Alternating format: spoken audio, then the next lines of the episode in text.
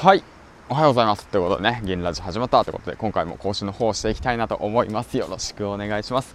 この番組は工場勤務10年目発信度素人の僕が発信力を身につけそしてね自分で稼ぐ能力を学んで日々いろんなこのいろんなチャレンジをねえー、っとしていく番組ですということでね。うん。まあ、途中間だけどやっぱりこれが一番しっくりきてるのかなと思ってます。まあまあそれでねまあいろんな今チャレンジしてることをねつぶやいていけばいいのかなと思って発信していけばいいのかなって思ってますね。うん。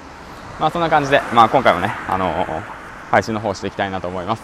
第318話目ということでねえー、っと朝活がちょうどね今日でね実はあのー、150日行きましたね。うん。まあ、コツコツ継続して朝はね150日間あのー、まあ、読書したりだとかツイッターの方でつぶやいたりだとかあとはまあワードプレスノートだとかそういったもののブログ関係ですね。この方コツコツと作業の方をね150日間まあできたってことなんですけどもまあこれも習慣化ですね。うんそうなんですね、まあ、こうやって朝歩くことも習慣化ということでね。まあ皆さんはね習慣化されてることってありますか？うんということについてね話していこうかなと思うんですけどもうんどうだろうな。その習慣化させるっていうことに関してまあ、僕は、まあ、正直苦手だった部分もあったんですけども、うん、まあ一冊の本ですね、うん、例えばじゃあメンタリスト DAIGO さんの「習慣術」っていう本があるんですけど、まあ、確かそうだったな、うん、と思うんだけどそれの本を読んで、まあ、習慣化っていうものをねあの身につけました。あの自分の意思で無理にね習慣化させるっていうよりはもう何て言うんだろうなそのあのそう仕組みを利用するっていう形ですね。頭の中の何て言うんだろう人間の仕組みっていうものがあるんですよねきっと。あの例えばの話無理してやってもなかなか続かないじゃないですか。だからその少しやる。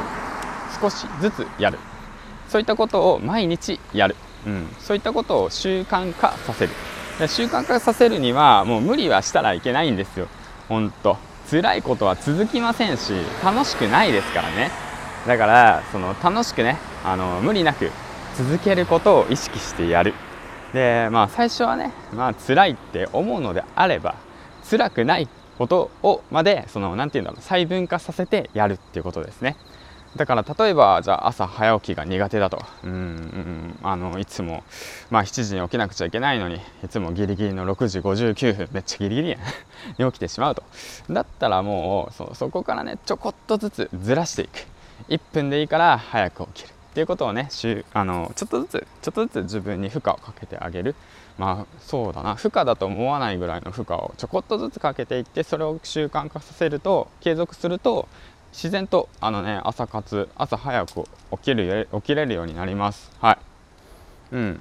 それもそうだしあとも読書もそうですね、まあ、毎日読書して、まあ、今年になって大体、まあ、100冊以上は読んだり聞いたりしてるわけなんですけどもこれもそうです。もう少しずつやる、うん、それがね本当大切なことなのかなと思っております。はいということでね今回は、えー、と朝活、うん、習慣化についてねまたコツの方をね一つ話していきました。うん。